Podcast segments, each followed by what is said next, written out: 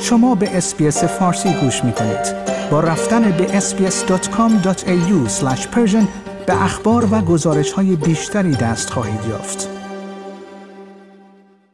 توصیه ها در مورد استفاده از ماسک در هنگام پرواز در استرالیا هنوز تغییر نکرده است. اما آقای مارک باتلر وزیر بهداشت استرالیا خواستار آن شده است که همه ایالت ها و قلمروها زمانی که این توصیه ها تغییر کرد با یک رویکرد ملی موافقت کنند.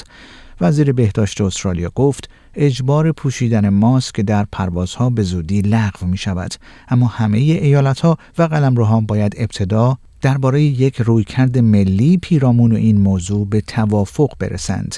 آقای باتلر گفت کمیته تصمیم گیری کلیدی برای موارد اضطراری بهداشتی در کشور یعنی کمیته اصلی حفاظت از سلامت استرالیا در آخرین جلسه خود تصمیم گرفته است که از ماسک همچنان در خلال پروازها استفاده شود.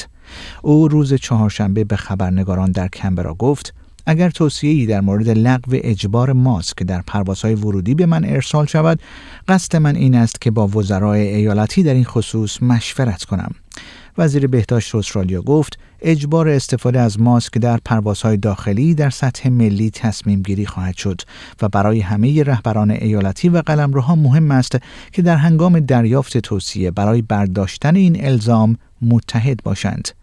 به زبان دیگر وزیر بهداشت استرالیا نمی‌خواهد شاهد آن باشد که قوانین مربوط به پوشیدن ماسک در طول پرواز از یک ایالت به ایالت دیگر متفاوت است. آقای باتلر همچنین در خصوص موضوع بازگشت پوشیدن ماسک در اماکن عمومی و محدودیت های تراکم در محل برگزاری مناسبت ها در طول زمستان گفت که انتظار ندارد این اقدامات به وضعیت پیشین خود بازگردند.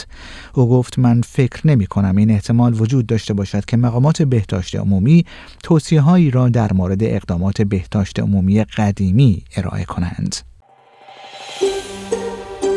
آیا می خواهید به مطالب بیشتری مانند این گزارش گوش کنید؟